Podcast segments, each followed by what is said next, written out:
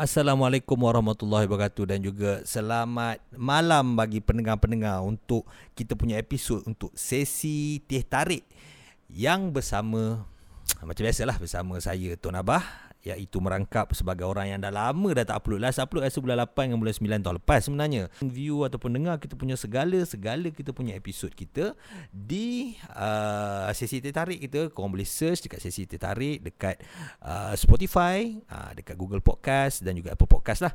Bermula daripada rakaman pertama ini ya, iaitu pada uh, kita buat ini pada 29 dan bulan 1 uh, bermula daripada bulan 2 nanti kan kita akan buat untuk tayangan uh, setiap uh, setiap hari Isnin Uh, setiap hari Isnin jam 8 malam kita akan upload untuk new new episode. So korang, korang tak payah tak, tak fikir apa-apa semua. Uh, so tapi kalau korang nak dengar live atau nak bertanyakan live, korang boleh tenangkan diri dan korang boleh join dekat kami punya uh, tempat recording kami dekat Clubhouse. Clubhouse kita korang boleh search sesi teh tarik Clubhouse dan dan insyaallah korang yang jadi members, korang boleh dengar kita punya bebelan secara live kat sini. Anda in case nak tanya soalan ke apa-apa atau nak buat backroom ke nak tanya apa-apa, kau boleh tanya. So untuk malam ni ya. Uh, untuk malam ni kita tidak kesorangan. Guess ya, ni sahabat saya sendiri. Sebab untuk uh, untuk saya punya sesi inilah sahabat saya yang saya baru kenal 5-6 bulan dia dia kan ikut saya dengan dia memang saya lagi kacau lah. Tapi malah nak cerita lah cuma bezanya dia takut dengan polis saya tak takut dengan polis. Ha itu inside joke eh. Yang mana tahu YTJT je. Okay so uh, uh, ini kawan saya dan dia sangat berpengetahuan tinggi dan dia memang ada background dalam berkaitan dengan pekajian uh, pekajian uh, manuskrip sejarah. Dan that's why lah kita nak himpunkan pada malam ini sama ada mitos atau fakta lah. Mitos atau fakta dalam konteks sejarah Malaysia atau sejarah yang berkaitan dengan Malaysia ataupun sejarah yang berkaitan dengan uh, sejarah yang pentingnya. Ha, tapi kita akan rungkaikan satu persatu. Okey, so saya nak perkenalkan kawan saya. Okey, nama dia okey, dipersilakan Syafiq Azir. Okey, silakan Syafiq. Okey, uh, terima kasih uh, ni. Apa Abah, terima ah, kasih. ya ya ya uh, ya. Aku sihat. Uh, uh, uh, saya alhamdulillah. Saya alhamdulillah. kenalkan diri saya dululah. Ah, sila sila sila sila. Sila sila sila. Uh, Uh, nama saya Syafiq Azib. Panggil Syafiq je lah. Uh, pengalaman saya dalam bidang manuskrip ni, uh, Alhamdulillah dah masuk tahun kelima lah. Tahun saya dalam uh, saya berkecimpung dalam bidang manuskrip uh, sebagai pembantu penyelidik di uh, Fakulti Alam dan Tamadun Melayu ATMA uh, di Universiti Kebangsaan Malaysia Bangi Selangor. Uh, jadi antara antara uh, uh, pensyarah ataupun fellow penyelidik yang saya bekerjasama adalah antaranya uh, uh, bekas ketua uh, apa pasukan penyelidik manuskrip dan, dan ketua penyelidik sekarang iaitu uh, siapa yang be, kalau bekas uh, ketua uh, fakulti uh, ketua penyelidik uh, Profesor Madia Prof, uh, Profesor Madia Dr Syukri Yoh Uh, yang sekarang ni adalah uh, Dr. Rosmahwati. Uh, begitu juga dengan uh, Dr. Uh, Junaini Kasdan uh, dan yang selainnya lah. Uh, dan, dan kemudiannya banyak juga uh, uh, orang kata uh, saya mengambil uh, ilmu dan manfaat daripada uh, Datuk Paduka, uh, Profesor Madya Datuk Paduka uh, Dr. Uh, Rosli Saludin. Uh, itu uh, apa boleh dikatakan uh, seorang tokoh yang yang berpengetahuan lah uh, hmm. dalam adat dan istiadat orang Melayu. Uh, bila-bila hmm. lagi di negeri Sembilan. Uh, memang dia terkenal lah di situ. Uh, jadi itu sajalah uh, sedikit sebanyak tentang yeah. saya. Saya juga uh, uh, menerbitkan beberapa buah buku yang boleh didapati secara percuma. Ha, dekat mana uh, tu? Di Google uh, Bookstore ada, ada Google Books. Uh, Google apa? Google Play Books. Oh, Google uh, ada Book. hikayat. Ha. Uh, kayak Merumah Wangsa dan sekarang ni dalam proses lah untuk menerbitkan lagi beberapa buah buku uh, bersama fellow penyelidik yang lain. Uh, secara berbayar pun ada dan secara percuma pun ada. Percuma pada Alhamdulillah. Alhamdulillah tengok. Dia punya intro Dia memang kemas. Okay so kita punya guest kita Bukan calon-calon orang kan. Uh, Mahupun Bukan calon-calon kerusi Tapi orang lah.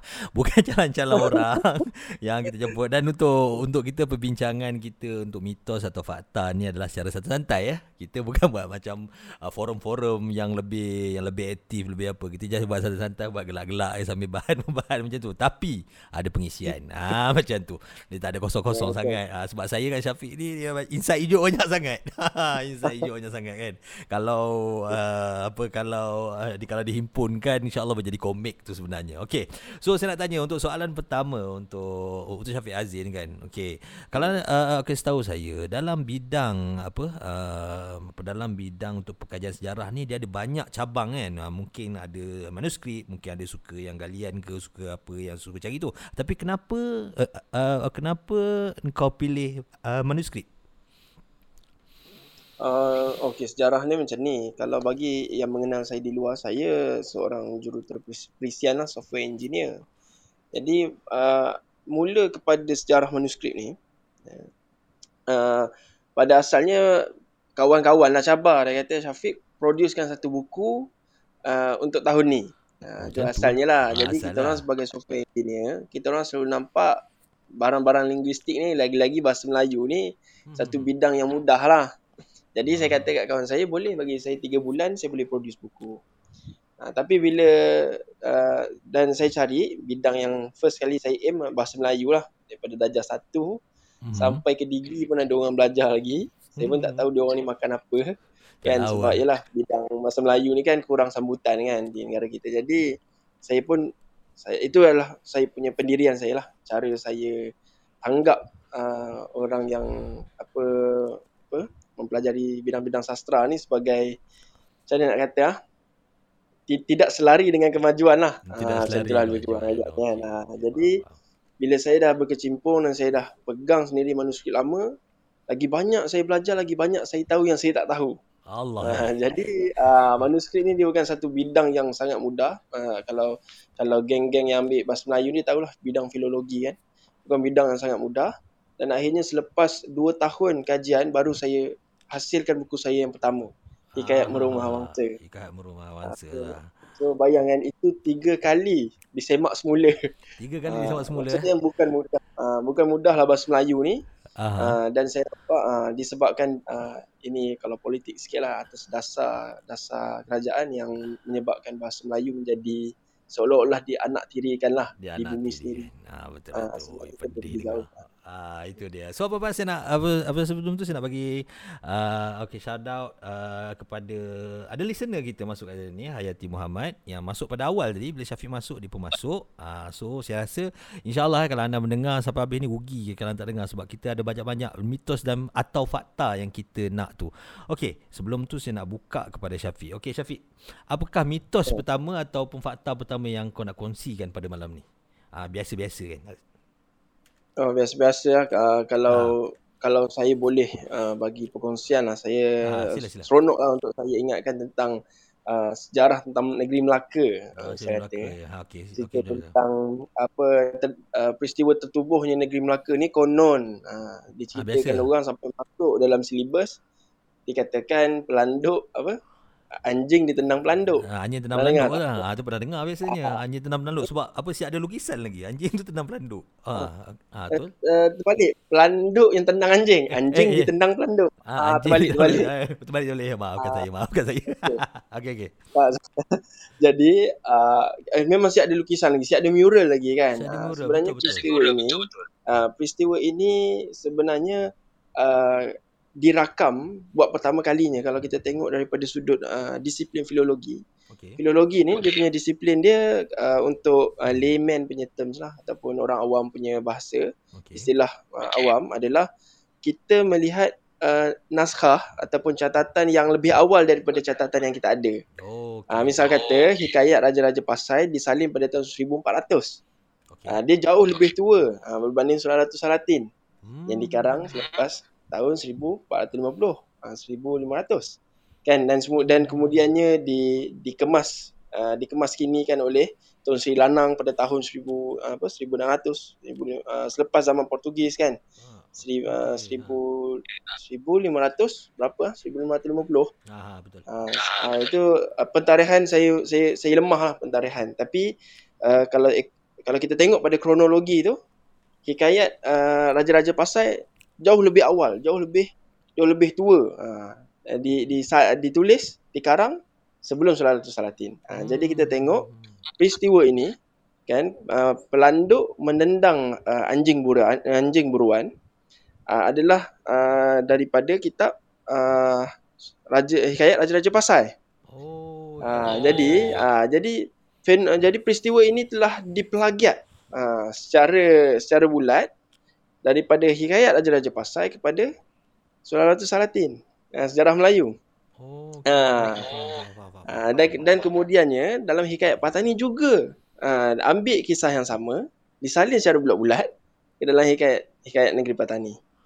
Uh, jadi di sini sebenarnya uh, kalau kita merujuk kepada tulisan uh, Profesor Ahmad Adam, uh, Profesor Dr. Ahmad Adam, dia katakan sebenarnya peristiwa ini bukanlah peristiwa yang kita tahu secara yang yang kita boleh faham secara literal iaitu memang betul-betul ada anjing yang ditendang oleh pelanduk. Dia kata bukan itu sebenarnya.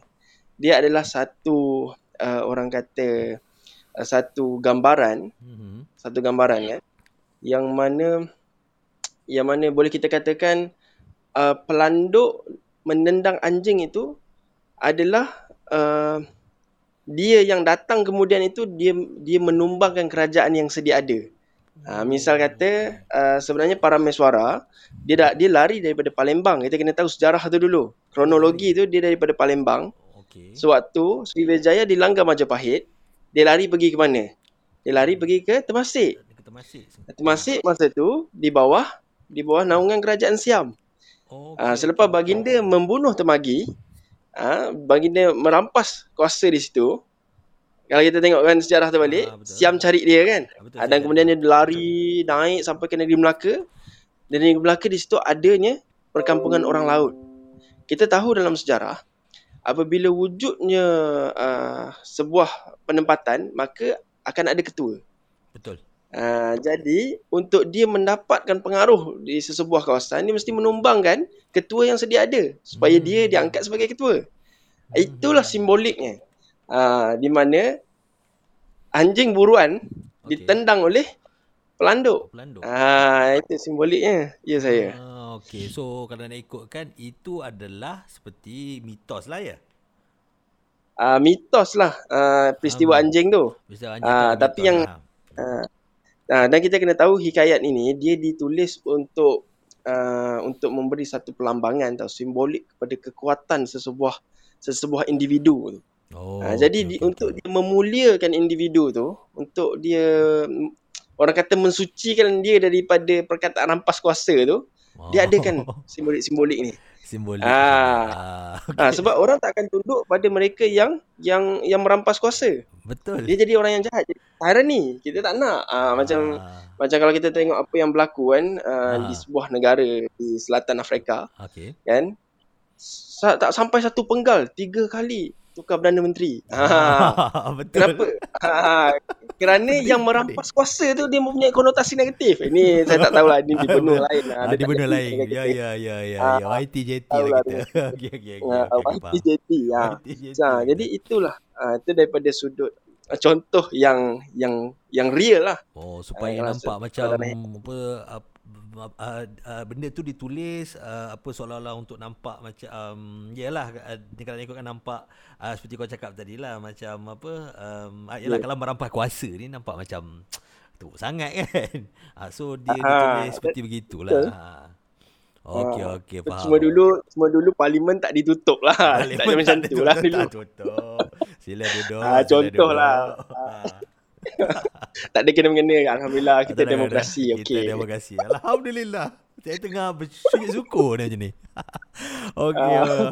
Okey menarik menarik. Okey so seperti kita tahu bahawa itu adalah uh, apabila ada satu seperti yang kita tengok dalam silibus buku teks tu apabila para mesuara melihat uh, anjing beruannya uh, ditenang pelanduk itu sebenarnya adalah mitos. Berdasarkan tadi anda boleh rujuk balik dan anda boleh dengarkan balik uh, kita punya sesi ni dan rakaman-rakaman uh, podcast kita bila kita dah uh, launchkan balik. Uh, kalau macam mungkin 50-50 ke kau boleh uh, apa kau boleh dengar dan juga uh, boleh kaji juga sendiri kan.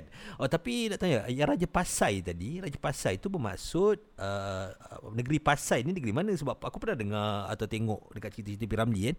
Okey, um, ada kalau kata salah aku uh, menuju menuju apa menuju Bujang Lapuk kot dia cakap okey dari uh, dari negara Pasai. Aku ingat ke itu negara rekaan tapi memang wujud eh uh, apa negara Pasai tu? Ah, wujud, wujud. Ah, Pasai itu adalah nama asal kepada negeri Aceh. Oh. Negeri Aceh hari ni. Ah, Samudra Pasai. Ah, sebab ah, uh, nama-nama uh, kerajaan yang da- yang ada dalam uh, cerita Hik, apa Piramli uh, seperti mana Indrapura kan. Mhm. Itu adalah nama-nama kerajaan yang yang sungguh ada. Indrapura adalah nama Pahang. Oh, Sebab tu betul, jadi betul. Pahang dulu. Uh, nama Hmm. dia adalah Indrapura. Hmm. hmm, hmm. Okey, so Pahang jadi ini Okey, okey, teruskan terus. Oh. Ah, okey, itu okey. tak apa lah. Okey, uh, boleh proceed lah. Ni kita faham pula ni. Kita faham lah. Mengarut lah sampai ke Pahang. Kita masih lagi yang melibatkan kerajaan negeri Melaka lah kan. Okey, tapi aku nak tanya kau satu soalan ekstra lah kan. Okey, uh, okey sebelum para mesuara menjumpa Melaka, Melaka tu apa? Melaka tu perkampungan ke? Melaka tu memang ada uh, sejarah um, apa macam bandar ke macam mana? Ah, Okey, dia uh, sebelum ad, sebelum wujudnya nama Melaka tu Melaka tu sendiri. Mhm. Okey, Melaka uh, uh, etimologi perkataan Melaka tu. Ah, nama okey. Melaka ini mempunyai uh, beberapa uh, pendapat lah dia mengatakan dia daripada pokok Melaka kan. Tapi Betul. saya lebih cenderung kepada uh, pendirian uh, Profesor Dr. Ahmad Adam yang mengatakan sebenarnya bukan daripada pokok Melaka kerana Mhm. pokok Melaka itu bukan asalnya di tanah kita. Oh, Dia okey, asalnya memang dari Afrika, dibawa oleh oleh uh, apa barat Hmm. ke negeri kita. Uh, dia bukan native di sini. Ada ada ada pandangan yang lain lah. Ada yang kemudiannya yang mengatakan dia adalah daripada uh, pedagang Arab. Uh, sebab dia adalah titik Hmm. pertemuan kita panggil mulaqa. Okey. Itu tempat bertemu uh, timur dan barat di situ.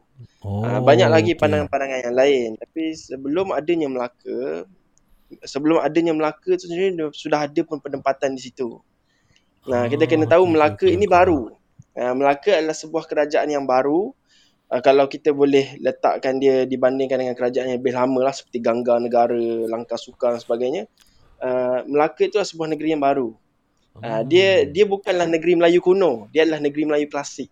Uh, Negeri kalau dalam kalau kita oh. nak ikut Melayu moden, uh, dia adalah Melayu klasik lah sebenarnya tahun 1400 hingga 1600. Uh, Hmm. sebab sebelum adanya Melaka, kita kena tahu di situ uh, apa kerajaan Sriwijaya Okey. dia telah menguasai uh, sebahagian tanah ataupun keseluruhan tanah uh, semenanjung tanah Melayu itu sendiri. Oh, Ah, ah, kebenaran Melaka. lah, ha. Uh, sebab uh, sebab Melaka tu memang dia sebelum adanya Melaka kalau kita tengok sampai-sampai saja para mesuara dia dah ada satu perkampungan yang tersusun. Maksudnya kita tahulah untuk untuk buat satu tempat yang tersusun yang diran, yang terancang dia mengambil masa yang lama tau. Betul, betul. Ah, kan Hmm, untuk betul. adakan populasi dan sebagainya kan. Ah, Hmm. itulah dia. Okey, okey. Cuma okey, saya tak tak ada maklumat lebih lanjut lah tentang benda ni. Ah, tak apa. Hmm, Untuk tu maklumat lebih lanjut mungkin kita akan bagi pakar-pakar sejarah kita untuk masuk kita punya podcast rakaman podcast kita. Okey, so kita teruskan. Apa lagi? Uh, uh, mitos-mitos yang uh, uh, uh, yang biasa rakyat Malaysia perkatakan ataupun uh, mitos atau fakta ataupun apa-apa penyataan yang Ayah Syafiq boleh share lagi?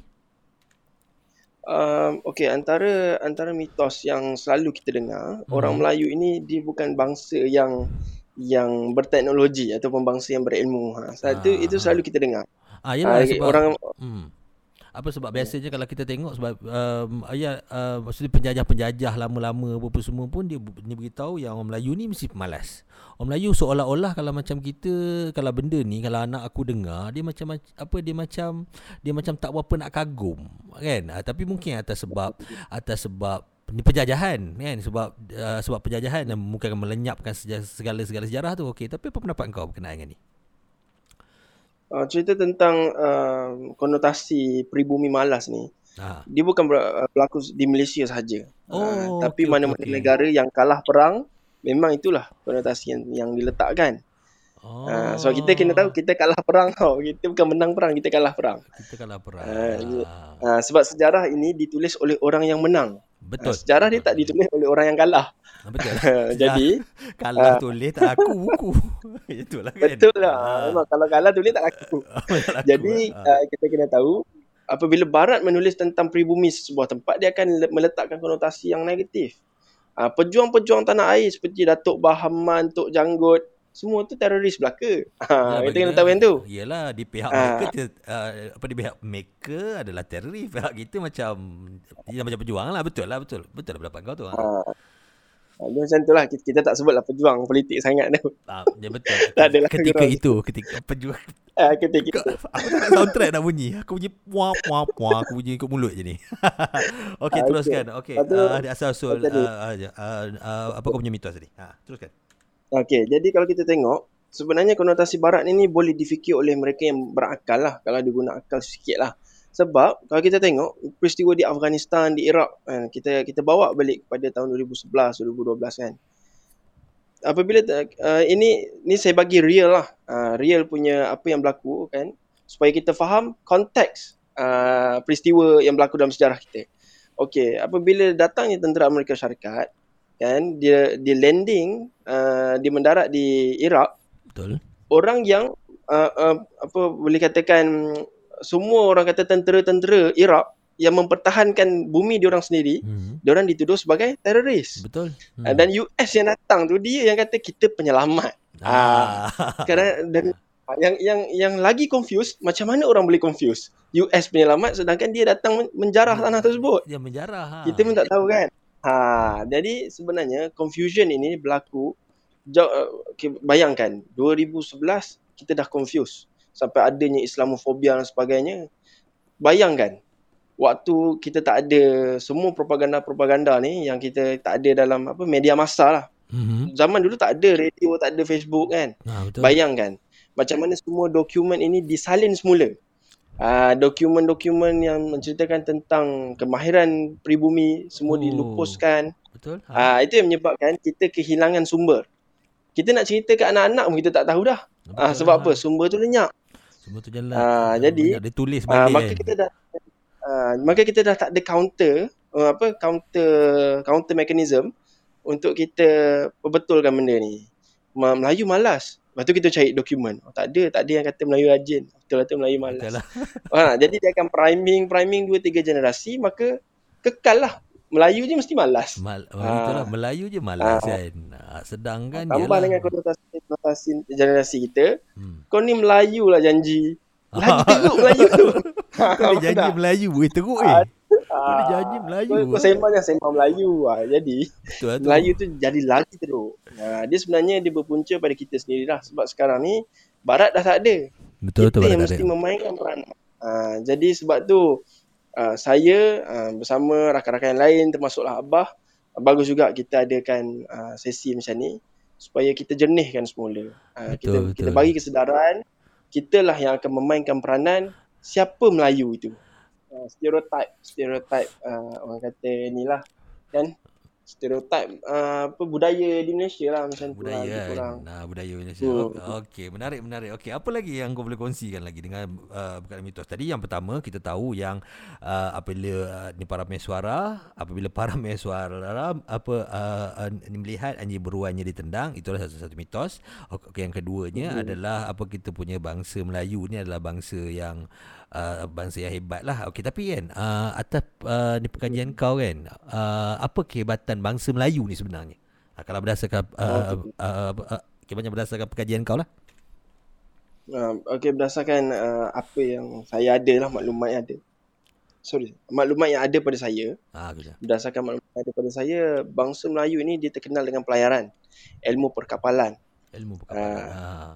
Ya, yeah. jadi kita kena tahu bangsa Melayu ini sendiri dia sebenarnya tersebar luas di dalam kepulauan Melayu ni, gugusan kepulauan Melayu sehingga ke Hawaii. Hawaii. Daripada eh? Madagaskar, Pulau Okinawa dan Hawaii. Oh, itulah. Oh. Kawasan Melayu sebenarnya. Ah. Ah, mana ah, sebab tu kita ada Melayu Cape di Afrika Selatan. Kita Ah, ada Melayu betul. Cape. Ah. Ah, kita ada etnik Melayu di Okinawa. Hmm. Ah, kita ada ah, jadi ah, hatta Maori yang cerita Mawana tu Ah, ah, ah. itu pun daripada daripada genetik kita juga. Daripada Melayu genetik Polinesia. kita. Ah, Melayu Polinesia. I- Itulah sebab Ah. aku pun pernah ada ternampak satu foto kan. Ah, foto ni macam dilukis uh, dah bukan foto, foto tu gambar kan. Ah, Dia, dia macam satu lukisan. Uh, kata tak salah aku lukisan tu uh, dilukis tak tahu 1800 1700 ada bangsa-bangsa uh, bangsa-bangsa dalam apa dalam dunia ketika itu. Dan salah satu aku tengok bangsa kedua adalah bangsa uh, bangsa Melayu. Uh, antara bangsa yang terbesar juga dekat Malaysia. Uh, bukan dekat Malaysia dekat dunia ketika itulah. Uh, uh, uh, um, apa dalam masa yang sama aku ternampak juga uh, dekat gambar tu um, apa kan, kalau macam bangsa China dipanggil bangsa Mongolia. Uh, belah-belah sana. Uh, so, so so bila aku tengok tu macam weh hebat juga sebenarnya orang kita ni. Bukan jalan-jalan uh, dia tambah pula dengan pelayaran apa-apa semua tu memang oh memang lagi power lah kan? Ha, betul. Dia kalau nak nak tahu hebatnya bangsa Melayu ni kan darah tu dia mengalir daripada orang tua sampai sekarang kan Ha. Kalau kita tengok ada di sebahagian negeri orang Melayu naik motor kapal layar. Ha, YT JT. Ah, betul YT JT. YT JT.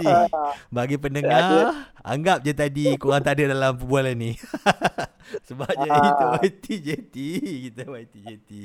Saya bayang hebatnya orang Melayu ni. Atas darat pun, benda dua tayar jadi satu tayar. Satu dia ada ni tayar, betul. Ha. Kerana dua-dua tayar ke atas. Ah. itu IC band namanya. Kat belah sana lah tu. Dia ada belah-belah sana lah tu. Belah-belah sana lah tu.